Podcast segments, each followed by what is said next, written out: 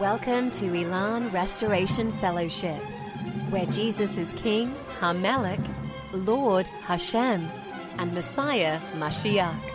And now, Pastor and Rabbi Billy Elias. Okay, Hoshana Rabbah. All right, so what Hoshana Rabbah means in Hebrew is the great salvation. So, what the Jews will teach, and we've talked about it with Rosh Hashanah, and, and those of you who bought the, the book, you've probably read it a thousand times, so I'm not going to beat the dead horse here. But on Rosh Hashanah, the day the gates to heaven are opened, right? And on Yom Kippur, the gates to heaven are closed. now, one of the other things that that the Jews teach um, that comes from Isaiah is on Rosh Hashanah, the verdict is handed down from God. So, if you remember when we were talking about the king in the field, when the king would leave the fields, the king of Israel, to go back to the palace, the only ones that were allowed to go through the gates with him or join him for Rosh Hashanah were those who were invited. Okay? So, what the Jews teach is on Rosh Hashanah, the verdict is handing down. God says, I'm handing the verdict down because the gates to heaven are opened, and the only ones that can come through the gates are the ones who were invited, and the only way to get invited is the verdict that was handed down on that person is not guilty because he paid the price. So you are not guilty. That's Rosh Hashanah. Now, interestingly, we enter that Jewish season of the 10 days of awe, right? Yamim Noraim. In those 10 days, the Jews are fasting. They're praying because after that, on that 10th day, the high priest is going into the Holy of Holies, right? The scapegoat is chosen. One is killed on behalf of the high priest. The other one is sent into the wilderness on behalf of Israel. The bull is sacrificed at the brazen altar. And now it gets real because this is when Israel's going to know where do we stand with you? Where is our relationship? So the Jews would teach that's the day that the verdict is completed. Yom Kippur. So Rosh Hashanah, the verdict is handed down. Yom Kippur, the verdict is completed. Now we come to Sukkot, right? The Feast of Booths. All right? It's about celebrating the oneness that we have with Hashem, with God. It's about that intimacy. It's the rehearsal for the wedding night that we're going to have when God takes us into the bridal chamber. Okay? And and when we come to Sukkot, this is when the sentence is carried out. You see, so on Rosh Hashanah, the verdict's handed down. On Yom Kippur, the verdict is finalized and the sentence is issued. And on Sukkot, the sentence is carried out. So let's talk about the messianic implication here. Rosh Hashanah begins, the gates to heaven are opened, the church. It says that a cloud of witnesses will descend with the sound of a trumpet. And in Revelation chapter 7, the angels hold the four corners of uh, the earth, the, everything at bay. The 144,000 are sealed. All of the saints are brought up from the earth, from the seas, wherever they are, and they're joined with the great cloud of witnesses to witness the signing of the sealing of the 144,000.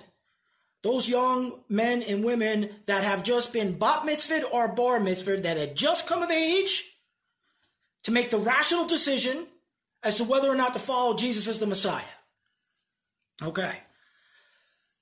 That's when the verdict is handed down. Now you see why. It's important for us to understand that when Sukkot comes, the sentence is now carried out. Where are we? We, at that moment, when all hell is breaking loose on earth, we are already with our bridegroom mm-hmm. in heaven. We don't know what's going on. Because in Sukkot, what he does is he says, Now you're going to come to me and I'm going to protect you. You're not going to see that now. You don't need to see it. You don't have to be a part of it because you are with me while he's carrying out the sentence on those who are left behind. That's Sukkot. It, it, it's like when, when you come to Sukkot, it's like um, he puts that hedge of protection around you. Okay, so when Jesus was descending from the mount and he was riding on the donkey, you know what was what was everybody crying out? Hosanna. Hosanna. Very good. Thank you. Hosanna is a horrible translation because it's Hoshana, which leads us into Hoshana Rabbah, which leads us into Hoshanot, the prayers. But what's interesting is I want to go a little bit about this. So this whole tradition began during the first temple, that first temple era, and it began during the times of the prophets. Okay? So what was happening here is the four species the willow, the myrrh, and the palm frond, and then the citrus fruit were used to decorate the sukkah. So you would build your booth and you would decorate it with those four things. When we go to Sukkot, there's there's the first thing I want to talk about is Hoshana, right? Bring us salvation. That's what the, the prayers, the Hoshanot mean, okay? So the press special prayers are recited each day of Sukkot while holding the Lulav and Etrog. All right? That's why I had to go through that whole entire thing to show you that you already knew, even though you didn't know, that you did know that in the triumphal entry it was actually this, because they did it two times a year.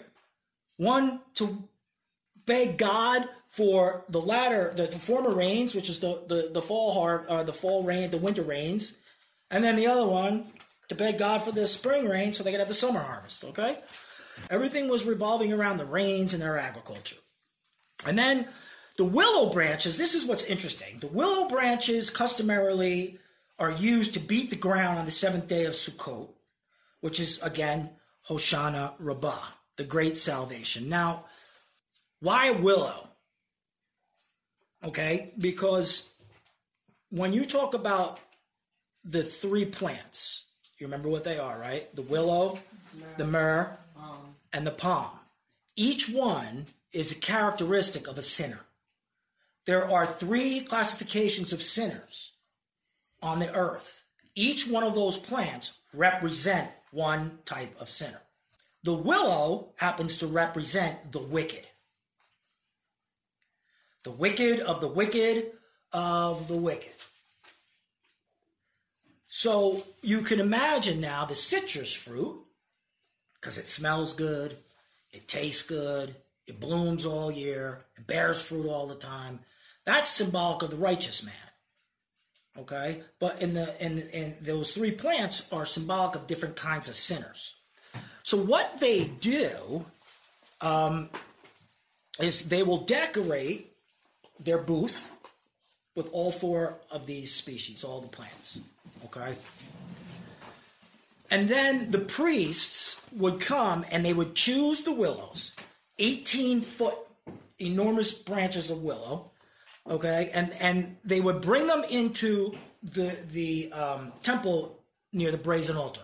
Everybody knows the brazen altar, right? So when you entered into the um, tent of meeting, the first thing that you saw was the altar where they burned all the sacrifices. Mm-hmm. Okay? So what the priests would do is they would take this willow and they would bring it and they would lay it around the brazen altar.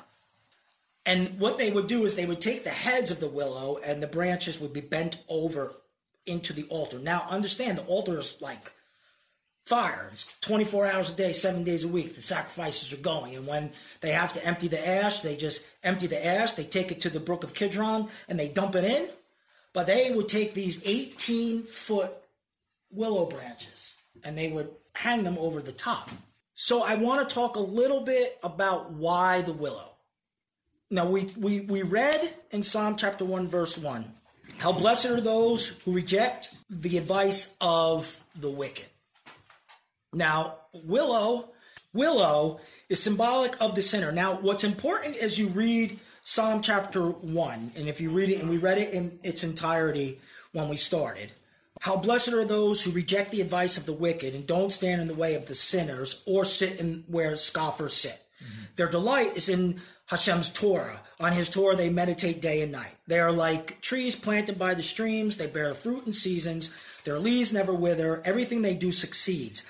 Not so the wicked, who are like chaff driven by the wind. What does it say? The wicked are driven by the wind. Why? Because when you are sifted, only the pure is going to remain. The pure in righteousness. See, so if you go one step above that, it says that the righteous are like trees planted by streams. They bear their fruit in season. Their leaves never wither. Everything they do succeeds. In other words, they are the citrus fruit. They're the, the, the, the, they smell good and it tastes good. It's, it's a delight in the nostrils of God Himself. When you look at so, uh, Song of Songs and, he, and, and Solomon is talking to his Shulamite bride, one of the big things is he goes down to his garden and he makes his garden smell good so that what comes out of it will taste good. You see, the smell and the taste are very important. So when you go and you build your booth during Sukkot, you're putting everything on there because at one point in our lives, we're going to identify with all four characteristics. We're going to identify with the wicked. We're going to identify with the scoffer. We're going to identify with the sinner. And we're going to identify with the righteous. You see, but only the righteous can enter in to the gate. So when we look at verse 3, you know, I, I, I it's so awesome because when you see how God inspires men and they write things like this, and then you could take what we're talking about right now, and it's almost as if he wrote this for what we're speaking about. And it's lost in Christendom. So when he takes the willow, one of the traditions is that when they take the willow, they, they beat the willow on the ground. And they're doing it on the seventh day. Why? To ensure that there will be no sinner in their midst. Because God has anointed them, God has invited them, God has chosen them, and God has redeemed them. And then on Yom Kippur, what does he do? He atoned for their sins. So what they're doing now at the brazen altar, which is where the first sacrifice goes, it's the first thing you do when you go in. You take that sacrifice and you smash it on those horns and then you rip it wide open. That's how the sacrifice goes. Right where they're doing it, they're taking 18 foot willow branches. 18, that's pretty big, man. The idea here is that when they put the willow there, they're going to beat it because God's sentence is that severe. We see we live in a society today where God's grace is taken for advantage. Or granted, granted. It's it's taken for granted. Sorry, it's taken advantage of. It's taken for granted that even people walking down the street, oh, I'm saved. Okay, and and you know, and I and I, and it's just hard because when when you always read if somebody dies and they and and it's you know whatever oh they're now they're at peace mm-hmm. now they're how not necessarily how do you know right. this is tough and I, I know this is not popular but the truth is just because you die doesn't mean you're at peace this is just the hardcore facts of life and I know it sounds mean and I'm not trying to be mean but you know what this is the importance of why because they wanted to make sure that everybody saw. Because remember, the Israel had to bring their sacrifices. Everybody saw that these, the wicked, are going to burn in the fires. That's why the tip was hanging over. Because the wicked are going to be burned eternally in the fire. You see? This is what this is this is important. So when the Jews are doing this, this is what I love the most. Then they would take these branches and then they would sound the shofar. Because this is symbolic, it's representative of the actual second coming. This is when Jesus, this isn't the ingathering, this is the second coming now. This is when the Messiah comes down from heaven on the horse and he's coming down and he is carrying out the sentence. You see that? He's it's no it's no more games, no more mess. It's him and it's Israel and he's saying, "You and I are going to have it out one final time. It is you and me, Israel, and everybody else, whoever they cast their lot on, you know, whatever pony they had in the race, it's about to be shown. Because I'm coming and I'm not coming in peace. I'm coming to beat the willow. Yeah. Understand that.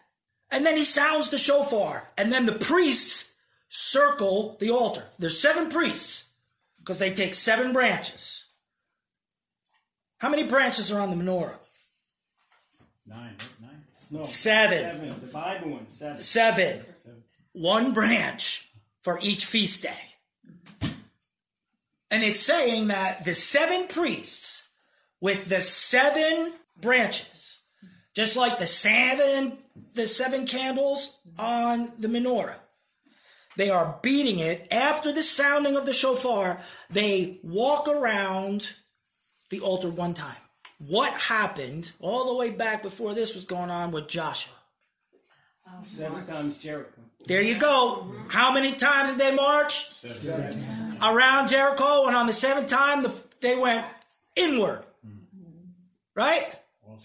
And what happened? The righteous availed. Because what did God do? He had already sent his verdict on Jericho, and now he carried it out. So yeah, a, a, couple of million people running around seven times, sounding. What were they sounding? Shofar. The shofar, and they were banging on their little tambourines, but they weren't tambourines. I hate a tambourine, especially when people bring them to church, because it's the worst thing for a musician. Because man, people are not in time, and that thing cuts through a PA system and a monitor like you wouldn't believe. It was like if you have a tambourine, go in the back of the church. Play skillfully to the Lord. Just because you can buy one doesn't mean you can play it in church. Nobody's watching, so I, it's okay. right? So that's why I can say all I'm saying. Nobody's watching. Nobody. so that's so we see that in in Jericho.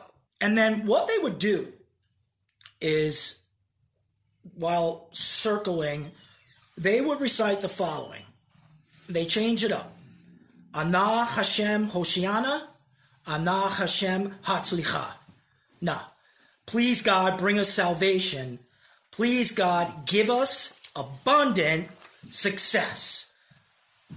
Psalm 1, chapter 3 they are like trees planted by streams, they bear their fruit in season, their leaves never wither, never wither and everything they do succeeds. The word there for success and the word here, that's why I read out a complete Jewish Bible, is the same exact word. So they're basically responding through Psalm 1 3. Now, on the last day of Sukkot, which is the great salvation, the priests now would circle the altar seven times. And they would say the prayer, and they would they would say the following. So you see the Hoshana prayers, right? So what they would do is they recite these. Please save for your sake, our God, please save us. It's, it, it sounds weird because it's a direct interpretation out of Hebrew. Please save for your sake, our Creator. Please save. Please save for your sake, our Redeemer. Please save. Please save for your sake, our attender. Please save. So you notice there's four things there. God who's Hashem, Hashem who's the creator, Hashem, who's the redeemer, redeemer through Yeshua, and Hashem, who's the attender. In other words, he's the one that grants success because he's the one that sends the rain so that they can have the harvest. So on the seventh day, these are the prayers that are spoken by the priests as they walk around, they march around seven times. So this would end the fall festival, right? It started in Elul 1, which began 40 days of repentance. And that 40 days ended on Yom Kippur. 30 days to prepare themselves for Rosh Hashanah. Rosh Hashanah would begin, a 48 hour day. Then Yom Kippur, then Sukkot. As they go through Sukkot, there's been there's several days that we talked about. The first day is a Shabbat. The third day is celebrated because it says it in Scripture. Um, on the 17th day of the seventh month, what happened? Noah's ark came to rest on Mount Ararat. That's the third day of Sukkot, right? And then it goes down to the last day of Sukkot where they have, it could also be called Yom Aravah, which is the day of willow. This makes Messiah's entry into Jerusalem that much more impactful. Because now you know exactly what was being said, exactly what the mindset was, and why they were waving the four species. You see, you got to understand that was saying that you, Messiah, King of the he- King of heaven and earth, King of the universe, as you come down, our master of all. The idea here is they were bowing like this before him because every knee shall bow and every tongue will confess Jesus as God. That's what they were doing. This is the motion. They were acting it out as a rehearsal. I mean, would you be the one? Would you want to be the one to walk through the gates of heaven and say, "Oh yeah, man, I know what's happening. Oh yeah, okay, I, I don't need the tour, G. I don't need it. I just need to go right through. I don't need the tour. I got it. I know what this is. I know what this is. I know what this is. My heart's with you. I'm gonna go right through. I don't gotta get stuck in the orientation. I don't want to get stuck in the orientation looking like this. Oh, that's what that. Oh, I don't know. Oh, you know, I might want to understand. I, I, I think it's important because listen, in today's society, we're up against the wall. Satan's not hiding. Pastor Billy will continue his message in just a moment. If you would like more information about sermon series, books, and other study materials, you can call us at 732 314 1956. Or you can email us at elanrestoration at gmail.com. You can visit us on Facebook for Shabbat and service times. And now we conclude today's message with Rabbi Billy. He's out there. He's mocking us. He's laughing at us. He mocks us through the church itself. And I believe that God is calling a people that have the heart and the desire and the passion to go back because this is how he's going to build his church, his assembly in the end days. So, Father, we give you glory and we give you praise. And as we close, we'll say those words, Anah Hashem Hoshiana, Anah Hashem Hatzlichana. Please, God, bring us salvation. Please, God, give us abundant success. We give you glory, Father, for Hoshana Rabbah, the great salvation. We ask for your blessings as our God, our Father, your blessings as our Creator, your blessings as our Messiah, Mashiach, Yeshua, our Redeemer, and your blessings as our attender, attender through the Holy Spirit of God, Ruach HaKodesh. And for these things, we give you glory, and we thank you for our salvation. In the precious name of Jesus, our glorious Messiah, we pray. Amen. You've been listening to Pastor Billy Elias. Pastor Billy is the founder and pastor of Elan Restoration Fellowship in Toms River, New Jersey. Join us again as Pastor Billy bridges the gap between the old and new covenants. And as always, may the Lord bless you with peace.